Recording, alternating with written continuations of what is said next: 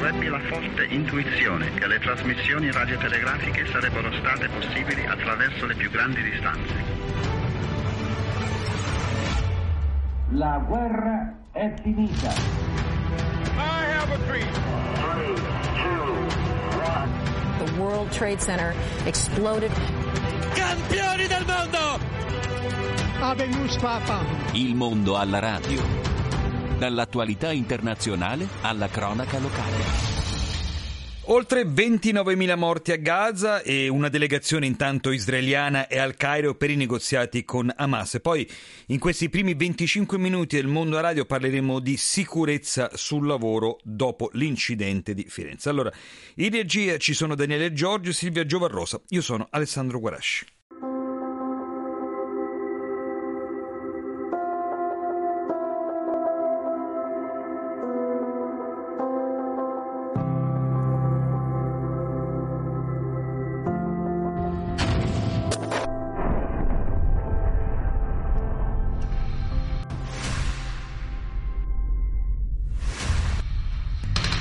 E allora, di 3 morti e Nuseirat altri 5 nella striscia di Gaza, il bilancio degli ultimi raid israeliani appunto sulla striscia, con numero delle vittime che ha superato ormai, lo sapete, quota 29.000 dal 7 ottobre. I soldati israeliani rimasti uccisi sono 236. Davvero tragico questa conta dei morti. Allora, però vi diciamo che al Consiglio europeo del 21 e 22 marzo 26 paesi dell'Unione Europea intendono chiedere comunque una tregua per Gaza. In un video trovato dall'esercito in un nascondiglio di Hamas e trasmesso dalle TV israeliane compaiono anche gli ostaggi più piccoli. Intanto centinaia di persone, tra cui alcuni parenti di ostaggio, ieri sera hanno manifestato nel centro di Gerusalemme, vicino alla residenza ufficiale del primo ministro Netanyahu, chiedendo appunto un immediato accordo per liberare i restanti prigionieri a Gaza. Allora, noi andiamo proprio a Gerusalemme perché abbiamo in linea Clara Borio dell'associazione Pro Terra Sancta. Buon pomeriggio, Borio. Sì, buon pomeriggio a voi, a tutti. Allora, che aria si respira in questo momento a Gerusalemme? Sicuramente una città deserta, perché comunque per quanto riguarda il turismo religioso non ci sono pellegrini, sicuramente tensione molto alta, e queste marce continue dei parenti degli ostaggi in qualche modo quale riflesso hanno? Ma guardi, Gerusalemme è divisa in Gerusalemme Est e Gerusalemme Ovest.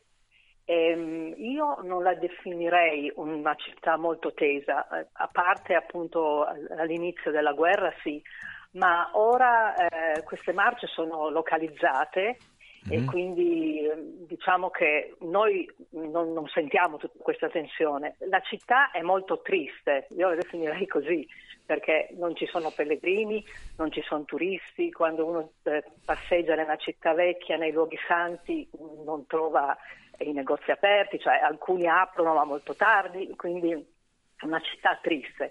Però la vita continua, cioè le persone vanno, lavorano, c'è traffico e quindi diciamo che per me la definirei più triste che tesa. Poi ci sono questi momenti di tensione, come ha detto lei, ma sono localizzati.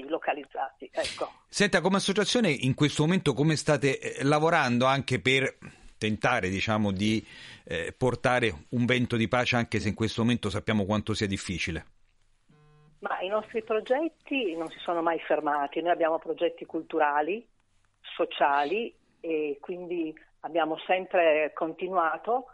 Sicuramente la parte più, perché gestiamo anche piccole realtà di ospitalità, piccole guest house, e in questo momento questa è una realtà che non lavora, però per il resto la parte sociale, la parte di piccoli progetti con le istituzioni religiose e anche la parte culturale ha sempre continuato ad andare avanti, i nostri progetti non si sono mai fermati e quindi direi che questo è buono, ecco, quindi anche per i locali è importante. Senta, per la popolazione locale. Parlando con chi è a Betlemme, loro ci hanno detto più volte che c'è una vera migrazione dei cristiani in quella zona, da quella zona. A Gerusalemme che cosa sta succedendo sotto questo punto di vista?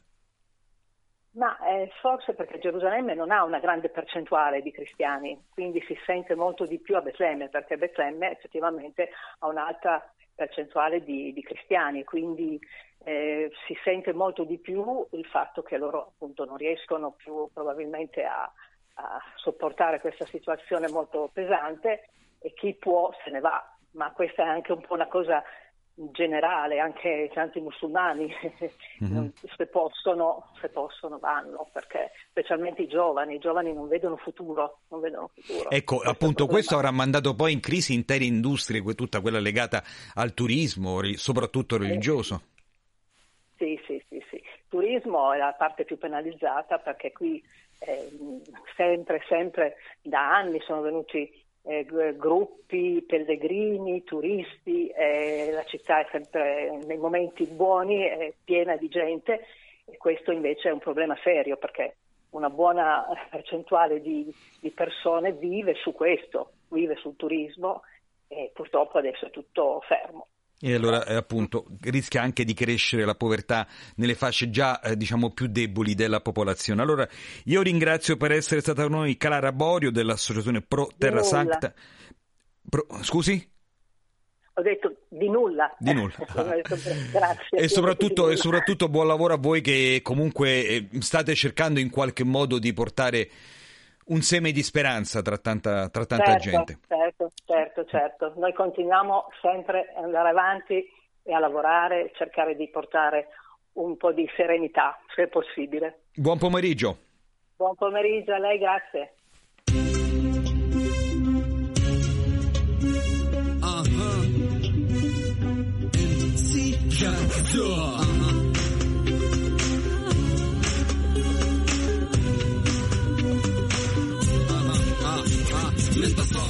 E allora la situazione dal punto di vista diplomatico, nemmeno quella si sblocca, anche se sono previsti nuovi colloqui al Cairo, dove è arrivata una delegazione di Hamas guidata, pensate, dal leader Ismail Aine, e una israeliana definita così, viene detto, di alto livello. Intanto il ministro degli esteri del Qatar Al Ansari ha affermato in un post su X che i commenti del primo ministro israeliano Netanyahu, secondo cui Doha dovrebbe fare pressione su Hamas affinché rilasci gli ostaggi, sono, lui ha detto, nient'altro che un nuovo tentativo di bloccare e prolungare la guerra. Lo ha detto ancora, per ragioni che sono diventate evidenti a tutti. E sembra, noi lo diciamo, del tutto tramontata la possibilità della nascita di uno Stato palestinese dopo questa crisi. Infatti il ministro israeliano delle finanze Smotrich ha chiesto al primo ministro appunto israeliano Netanyahu di ritirarsi dagli accordi di Oslo in risposta appunto a un eventuale Stato palestinese creato in modo unilaterale. Sappiamo che su questo c'è tra l'altro un'ampia discussione all'interno del Consiglio di sicurezza dell'ONU. Allora sentiamo l'opinione di Yanichi Cingoli, che è un giornalista e analista sul Medio Oriente.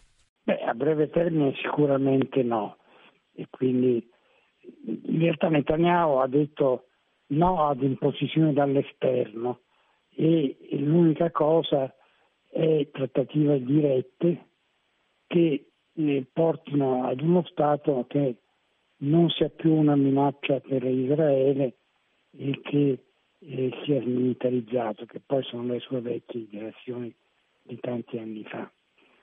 Si profilava una proposta unitaria dei paesi arabi, degli Stati Uniti, che contemporaneamente prevedeva un processo verso uno Stato palestinese e il riconoscimento da parte dell'Arabia Saudita di Israele, una normalizzazione dei rapporti. In realtà occorre capire come va il negoziato sugli ostaggi, se ci sarà questa operazione a Rafah entro Ramadan, subito dopo Ramadan o no, e quindi ci sono parecchie incognite sul terreno. Il Medio Oriente in generale è una situazione in cui tutto è vero e anche il suo contrario. Ecco Cingoli, ma ad oggi che cosa possiamo realmente aspettarci? Perché comunque i colloqui, seppur con la mediazione del Qatar, sono in una fase di stallo, e oggettivamente ormai siamo arrivati a quasi 30.000 morti. Indubbiamente il numero delle vittime civili a Gaza è disproporzionale ed è non accettabile. E i negoziati sotto traccia pare che in realtà continuino, e c'è stata questa proposta da parte degli apparati di sicurezza israeliani che è stata ripetutamente avanzata a Netanyahu, ma che lui ha rifiutato, tant'è vero che poi ha ritirato la delegazione delle trattative. Gli Stati Uniti avrebbero preso contatto direttamente con Gantz. C'è una situazione ancora non chiara, anche se in questo momento le speranze di arrivare a un accordo sugli ostaggi non sono elevate. E comunque non è una situazione di giorni, è una situazione, ripeto, che perlomeno è di un paio di settimane. Ecco, ma qual è l'uscita, la via d'uscita per questa guerra, secondo lei? È necessario andare su una pressione anche internazionale che tuttavia tenga conto del fatto che da un lato c'è un'autorità palestinese che deve essere profondamente rinnovata e dall'altro c'è un paese, Israele, che è profondamente traumatizzato. E c'è questa questione degli ostaggi che è impellente, perché più tempo passa e più ne muoiono.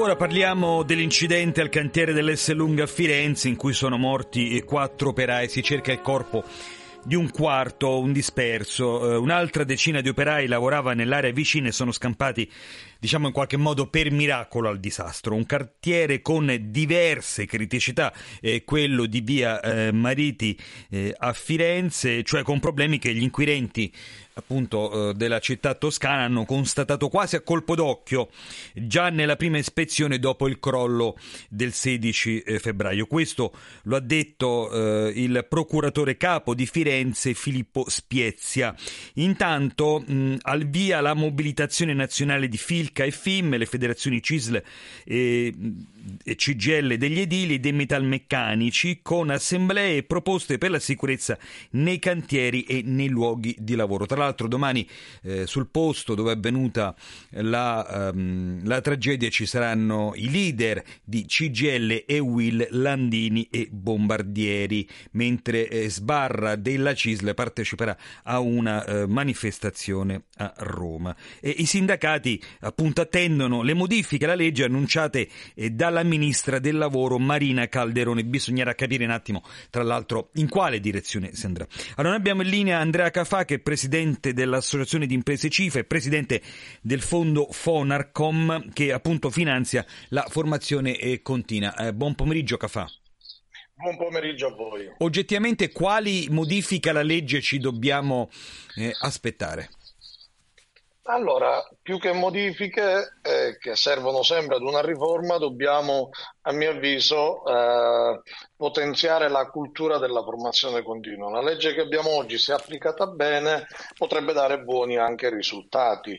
Io ricordo che già dal 2008, data in cui è nato il testo unico, come fondo interprofessionale a seguito di un incidente sul lavoro a Mineo, dove si furono 6 morsi, dove si distrussero 6 famiglie, noi facemmo un avviso straordinario per finanziare formazione in materia di sicurezza, 700.000 euro di formazione sia per i dipendenti delle grandi imprese sia per i dipendenti di micro e piccole imprese.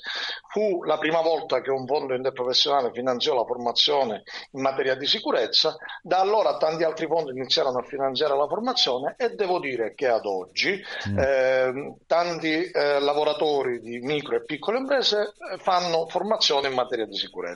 Semmai oggi quello che serve sono altre misure. Intanto avere il quadro complessivo di chi ha fatto formazione formazione e chi non ha fatto formazione. Sì, perché mi scusi, mi permetta Caffà, appunto, tanta formazione, però rimane, diciamo, questa barriera indecente dei 3 morti in media al giorno durante tutto un anno, il che e questa è una situazione che ormai si perpetua da almeno una decina di anni, se non sbaglio. Questo sì, però il problema è che non siamo in possesso di alcuni dati. Noi, dicevo, al Ministro del Lavoro del governo precedente avevamo proposto la creazione di un database da parte dell'INAIL, database che contenesse i dati delle persone che hanno ricevuto la formazione, i dati delle persone che non fanno formazione, i dati delle persone che devono fare aggiornamento. Se oggi l'INAIL riuscisse ad avere questo database, potrebbe indirizzare meglio il 1,5 miliardi che l'attuale Ministro del Lavoro vuole mettere in pista. Quindi questo potrebbe essere una cosa importante. Se poi questo database lo facessimo dialogare con gli enti di formazione che erogano formazione in materia di sicurezza, in tempo reale l'INAIL e gli organi di controllo potrebbero sapere quale ente, in quale località inizierà in tale data un corso e chi andrà in formazione. A questo punto inizierebbe una vera e propria, diciamo, caccia a quegli enti che sono cosiddetti attestatifici, enti che si fanno pagare la formazione, non fanno la formazione ma regalano attestati, e quindi si creerebbe una cultura della formazione in maniera diversa. In ultimo voglio segnalare una cosa, rispetto a quello che è accaduto e quello che si sente un po' su questi incidenti. C'è una disgregazione tra etica e impresa, perché quando in un contesto come quello di Firenze, in un cantiere come quello di Firenze, una persona non ha neanche il permesso di soggiorno, quindi non può avere un contratto regolare, altri dipendenti non hanno contratto di lavoro, e credo che siamo proprio di fronte alla disgregazione di etica e impresa. Quindi noi, associazioni di categorie, il Ministero, siamo chiamati a fare più formazione agli imprenditori, perché tra l'altro ricordiamoci che uno di questi vittime addirittura era un immigrato irregolare. Assolutamente sì, e quindi più responsabilità sociale da parte delle imprese, perché guardi, queste imprese che agiscono in questo modo non fanno bene all'utente finale, non fanno bene ai dipendenti, non fanno bene ai fornitori e rovinano le imprese sane. Noi abbiamo bisogno invece di fare stare bene le imprese sane, quindi dobbiamo creare un rating dove le imprese che scendono sotto una certa soglia non possono più operare. Quindi dobbiamo da un lato creare e potenziare la cultura della formazione, ma stare attenti, e quindi nella legge di cui si parlava del codice appalti, dovremmo cercare, concludo, di inasprire quelle che sono le pene nell'ambito del subappalto e quella che è la responsabilità solidale di chi affida a chi affida.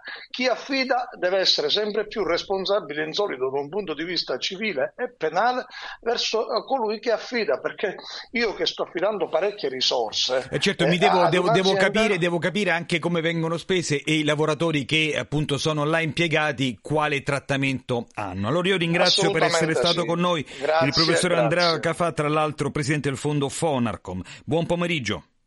Grazie a voi.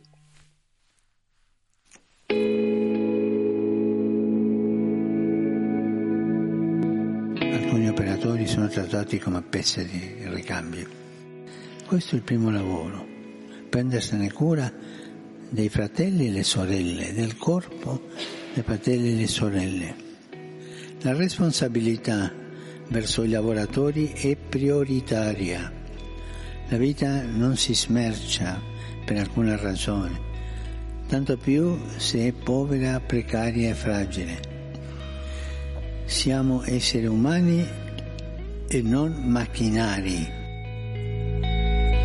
Siamo esseri umani e non macchinari. Vi devo dire che però nel 2023 le denunce di infortunio presentate all'INAIL sono state 585.000, in calo del 16% rispetto alle 697.000 del 2022. Questo decremento è dovuto quasi esclusivamente al minor peso dei casi da Covid, passati da circa 111.000 nel 2022 a meno di 6.000 l'anno.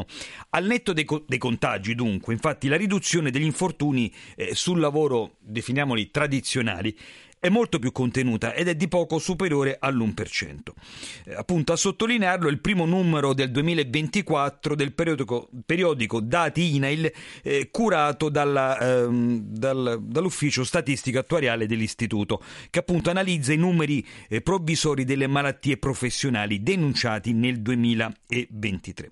L'analisi territoriale evidenzia una diminuzione delle denunce di infortunio un po' in tutte le aree del paese, però è più consistente al sud e nel nord-ovest. Vi diciamo che nonostante appunto ufficialmente calino gli infortuni, ci sono tanti incidenti e sono tante le storie di chi ha subito appunto un infortunio sul lavoro. Noi vi facciamo sentire quella di Andrea Lanari. Allora sì, io ho subito un infortunio nel 4 giugno del 2012 che mi ha comportato l'amputazione di entrambe le mani con parte degli avambracci, e questo grave infortunio è stato causato dal fatto che il macchinario, la pressa dove io mi accingevo a fare un collaudo di uno stampo di tranciatura, non era a norma. Io non ero stato né informato né formato né addestrato per fare quel tipo di mansione. L'azienda quali ripercussioni ha avuto? Sono stati fatti dei controlli, poi quell'azienda ha avuto in qualche modo delle multe o qualcosa del genere? Allora sì, l'azienda praticamente è stata controllata il giorno stesso il mio infortunio. Purtroppo era un'azienda aperta da 17 anni, quindi il primo controllo ce l'ho avuto proprio a causa del mio infortunio e lì mi dispiace moltissimo. È stata obbligata a mettere a norma il macchinario, che poi il titolare dell'azienda ha chiesto la rottamazione del macchinario stesso. È stata pagata una multa irrisoria di circa un paio di €1.000 e poi è finito tutto lì. Ecco, invece la tua vicenda a livello civile com'è andata? Allora, per quanto riguarda la causa civile, per quanto riguarda la causa penale, perché purtroppo per il civile non ho fatto più assolutamente nessun tipo di causa, sono stato riconosciuto, ho avuto la ragione al 100%, sono stati condannati sia il mio ex datore di lavoro sia il titolare dell'azienda dove ho subito l'infortunio, e praticamente però purtroppo non ho potuto fare richiesta di nessun tipo di risarcimento danni, perché purtroppo il titolare dell'azienda dove ho subito l'infortunio non aveva nessun tipo di assicurazione e di lì a poco è anche morto per malattia, mentre il mio titolare dell'azienda sto ancora in fase di recupero crediti per l'assicurazione contro gli infortuni che aveva, anche se sicuramente sarà un risarcimento danni irrisorio per il danno provocato.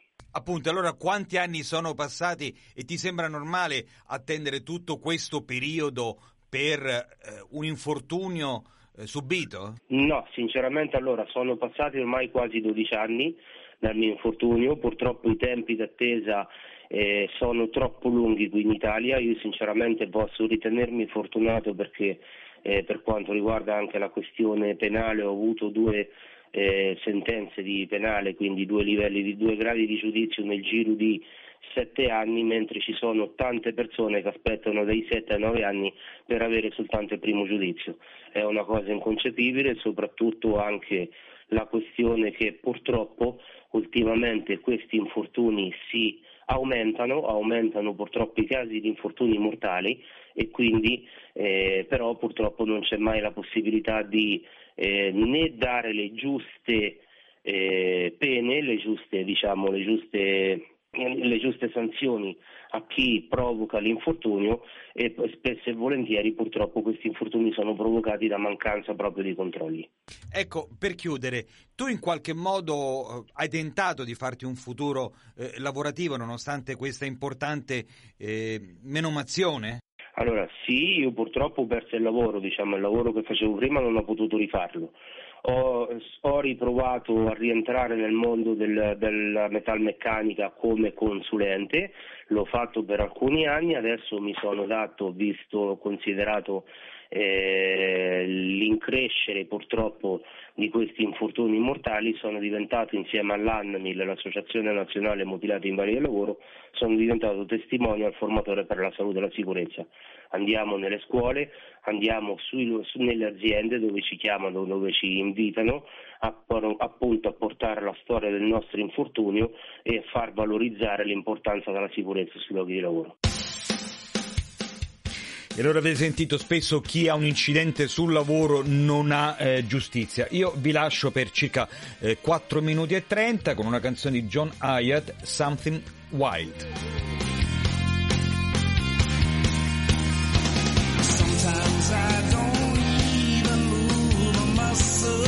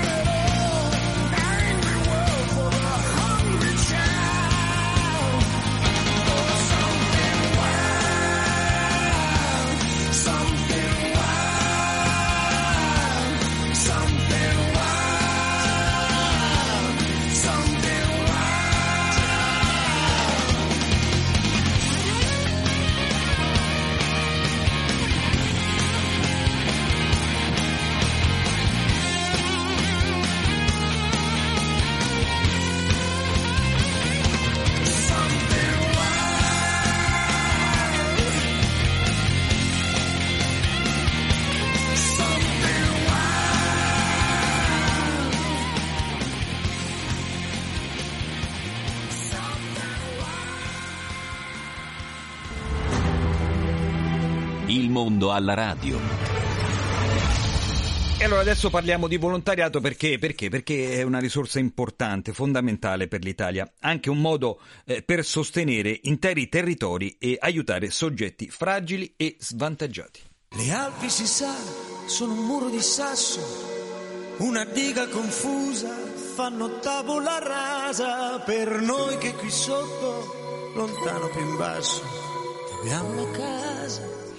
E allora la Fondazione Con il Sud, in collaborazione con la Consulta delle Fondazioni di origine bancaria del Sud e Isole, ha promosso la nuova edizione del bando dedicato al volontariato, rivolto a organizzazioni del terzo settore. Si tratta di organizzazioni di Basilicata, Calabria, Campania, Puglia, Sardegna e Sicilia che non hanno mai ricevuto un contributo in qualità di capofila e che potranno elaborare, in rete però con altri enti, proposte di utilità sociale ed effetti duratori sulle comunità territoriali, in sostanza sui territori, attraverso proprio la mobilitazione fin dal basso dei cittadini, soprattutto di giovani. Ecco, l'iniziativa mette a disposizione un discreto gruzzolo, 3 milioni di euro, e scade a maggio.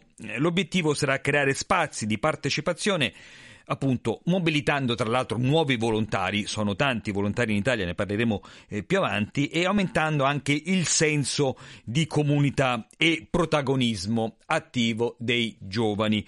Allora, noi abbiamo in linea Stefano Consiglio, che è presidente della Fondazione Con il Sud. Buon pomeriggio, Consiglio. Buon pomeriggio a voi. Allora, è un modo anche in qualche modo per rivitalizzare e rivalutare, mi permetta, le aree interne?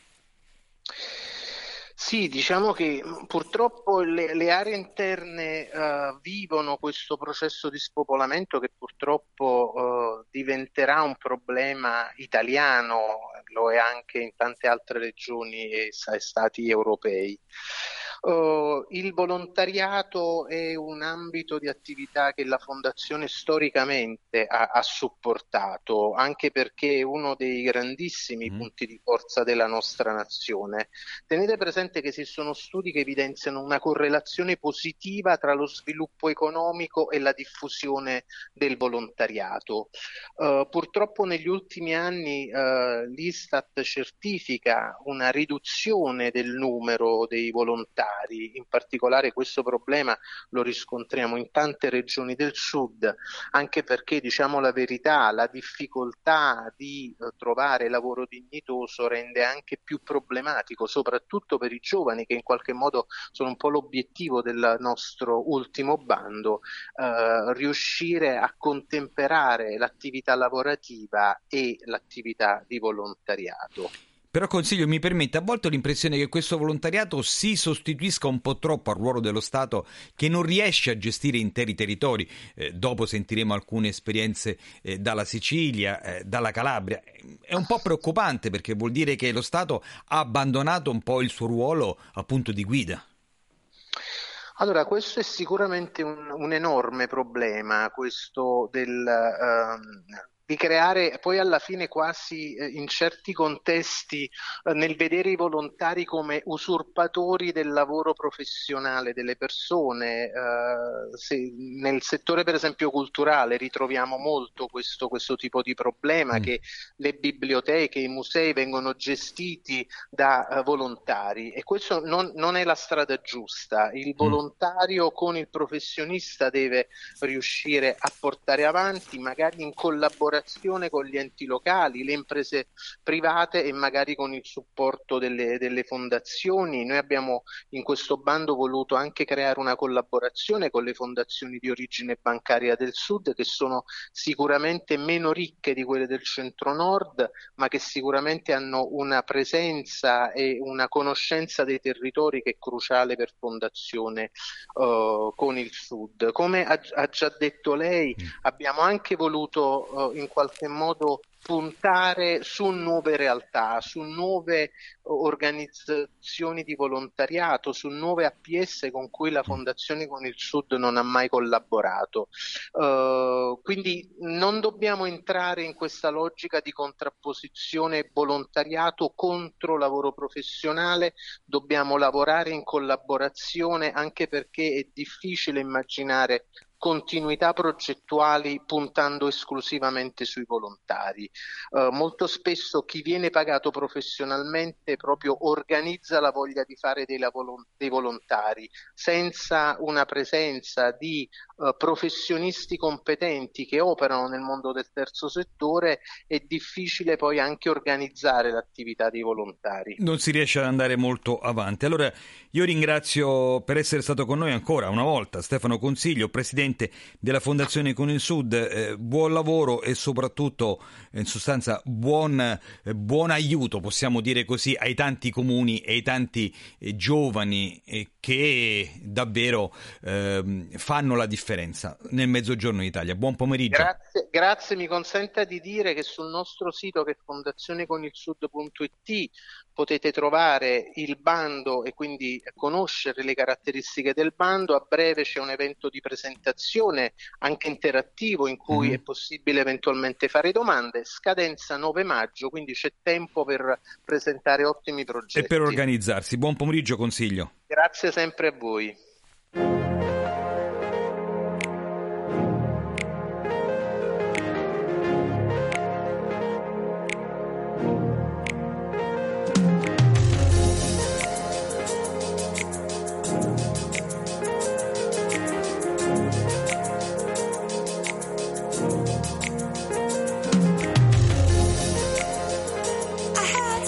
Vi diciamo che le associazioni di volontariato sono spesso organizzazioni del terzo settore. La novità è che sono state prorogate al 1 gennaio del 2025 le agevolazioni e le semplificazioni fiscali per il terzo settore, che altrimenti si sarebbero esaurite il 1 luglio. Su questo la politica e tante organizzazioni si sono mosse, appunto, preoccupate, perché temevano appunto che il terzo settore venisse in qualche modo penalizzato. L'Italia ne è fatti un paese di volontari. Quasi 6 milioni di persone dedicano parte del loro tempo agli altri giornalmente. Questo ce lo dice pure Marina Tomarro in questa scheda. Il numero dei volontari italiani continua a crescere. Secondo gli ultimi dati Istat, il 9% della popolazione si dedica ad attività di volontariato per un totale di 5.500.000 persone, un numero di cui andare orgogliosi, anche se in altri paesi europei, vedi il Regno Unito, si registrano percentuali ancora più alte. E soprattutto sono gli over 55 ad offrire il loro tempo e la loro esperienza per le cause in cui credono. La maggior parte di volontari e volontarie, circa il 56%, è occupata nel settore della cultura, dello sport, delle attività ricreative e di socializzazione, e il 16% nell'ambito dell'assistenza sociale e della protezione civile, mentre il 7,8% in attività legate alla sanità, ospedalieri e non riabilitativi e psichiatrici. Seguono volontari e volontarie impegnati nella protezione dell'ambiente e degli animali, 3,25%, e nell'ambito religioso, 3,08%, nell'istruzione e nelle rappresentanze sindacali, 2,9% e 3%. Nelle regioni del sud associazionismo e volontariato sono meno presenti,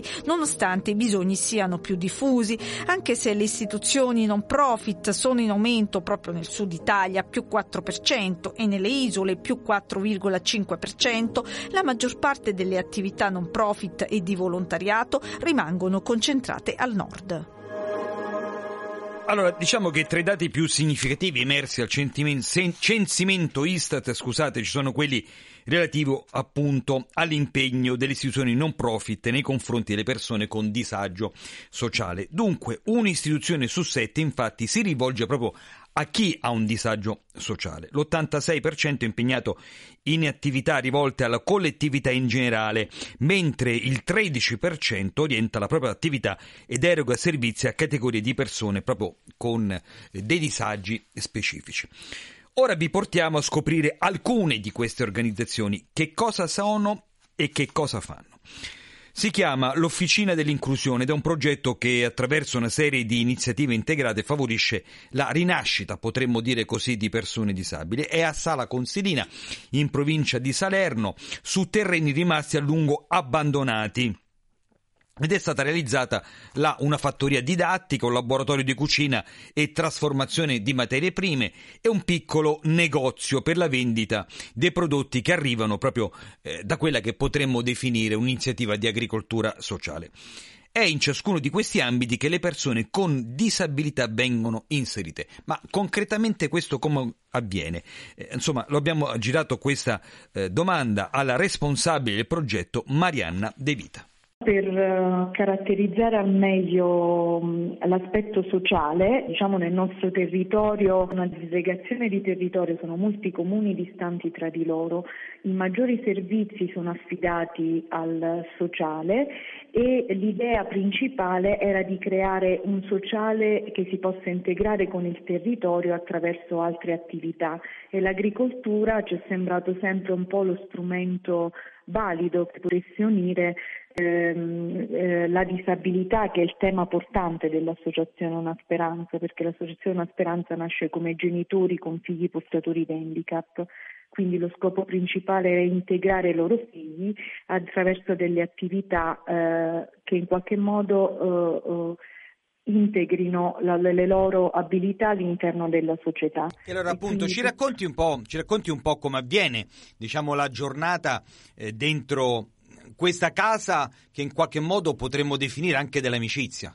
I ragazzi vengono presi nei vari territori, nei vari paesi del Vallo di Diano, raggiungono la struttura e dalle 8 fino alle 17 c'è una grande attività che si svolge nella prima fase in attività sia di laboratorio di artigianato ma anche attività di agricoltura sociale. Con il progetto di Fondazione per il Sud abbiamo potenziato questo aspetto con un punto di accoglienza, un punto vendita che include i ragazzi nelle attività con la società, ed è uno scambio dei prodotti coltivati presso il nostro centro, che si arricchisce di una zona verde molto bella, e quindi sono delle attività di laboratorio, è uno scambio con la comunità e coinvolge appunto i ragazzi più idonei a svolgere le mansioni a seconda delle loro abilità, chi si occupa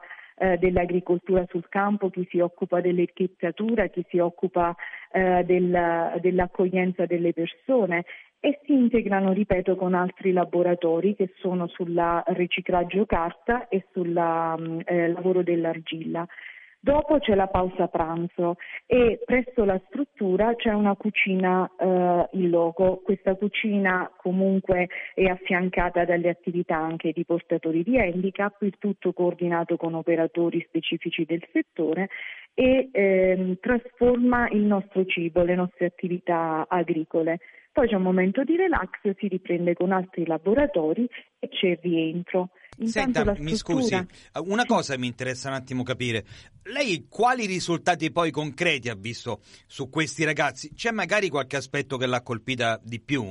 La capacità di poter esprimere al meglio le loro abilità, di relazionarsi con la gente e di essere soprattutto capaci di portare la gente vicino a loro con un aspetto di normalità, tra virgolette, che non etichetta la propria difficoltà, le proprie disabilità, ma la capacità di aprirsi sempre più. E quindi tutte queste attività sono state a loro misura capaci di far emergere al massimo le loro potenzialità. Quello che mi colpisce e mi ha colpito sempre è aver creato uno spirito di comunità, uno spirito di condivisione, uno spirito di accoglienza, la loro capacità di accogliere e di condividere con gli altri, con i volontari del servizio civile, gli amici dell'associazione, amici del territorio, la loro quotidianità.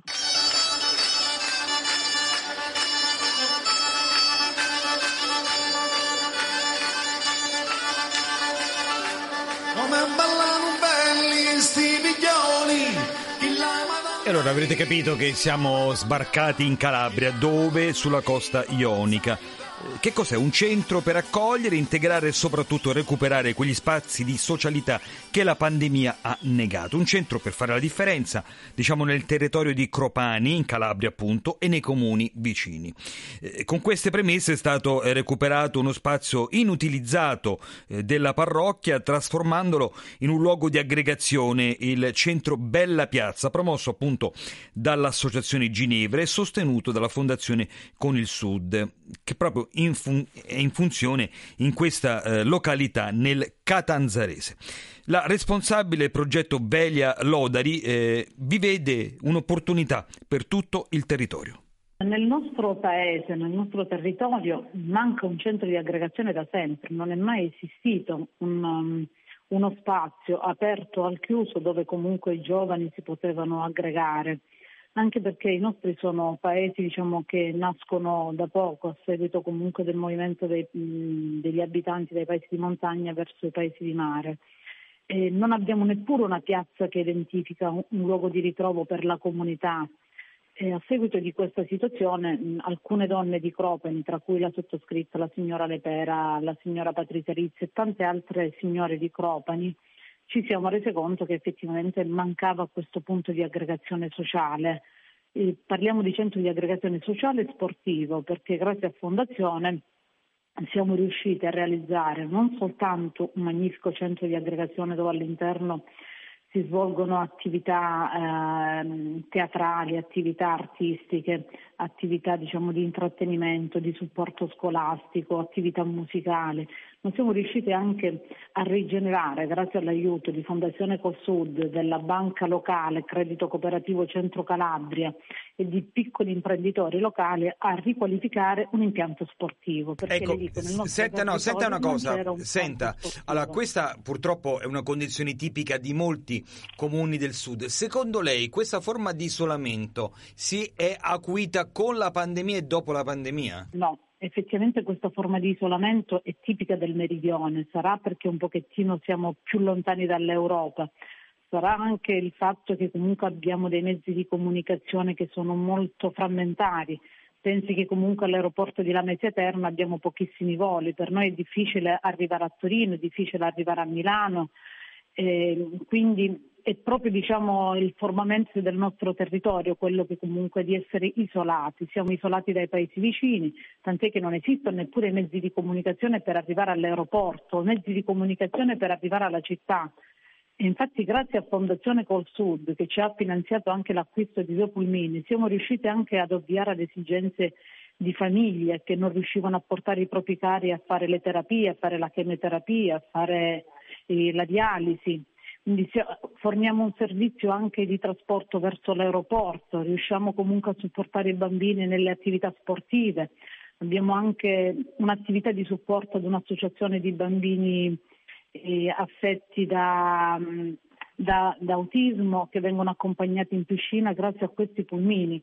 Quindi questa attività, questo continuo movimento che è venuto fuori grazie a Fondazione, grazie alla buona volontà dei volontari, secondo me siamo riusciti a combattere tanto l'isolamento, e non è legato alla pandemia. Forse la pandemia ha messo in luce questo stato di isolamento, ci ha reso consapevoli di quello che veramente di quelle che erano le nostre fragilità. Senta signora, a me sembra in qualche modo il vostro una sorta di welfare parallelo a quello magari per esempio del comune. Questa cosa come è stata recepita dall'amministrazione comunale per esempio?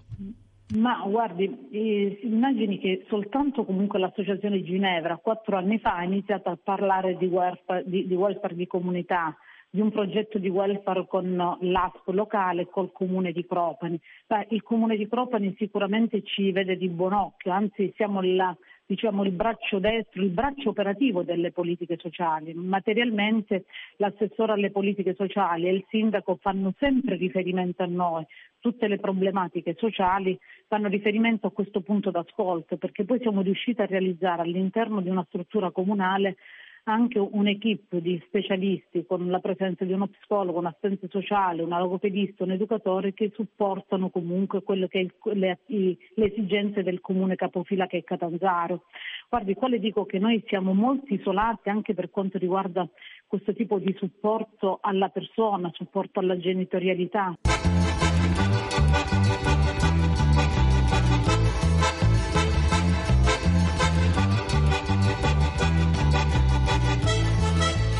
Ora passiamo al progetto Generazioni Virtuose. Qui alcuni studenti di Partinico in provincia di Palermo hanno creato il Precious Plastic, che è un macchinario che trasforma la plastica in oggetti di maggiore qualità. Tappi e bottiglie così sono diventati piastrelle colorate di mosaici che hanno già abbellito le strade di diversi comuni della zona. In meno di 2 mesi sono riusciti a realizzare dunque questi ragazzi un macchinario che in Olanda ha avuto 2 anni di gestazione. E allora, quali risultati sono stati raggiunti? Gianluca Cangemi è il coordinatore del progetto. Guardi, noi nel corso di 3 anni di attività progettuale siamo riusciti a mettere a terra l'obiettivo più importante, che era quello di far incontrare le generazioni fra di loro attraverso la condivisione di un tema che sta a cuore a tutti, che è quello del rispetto e della salute dell'ambiente.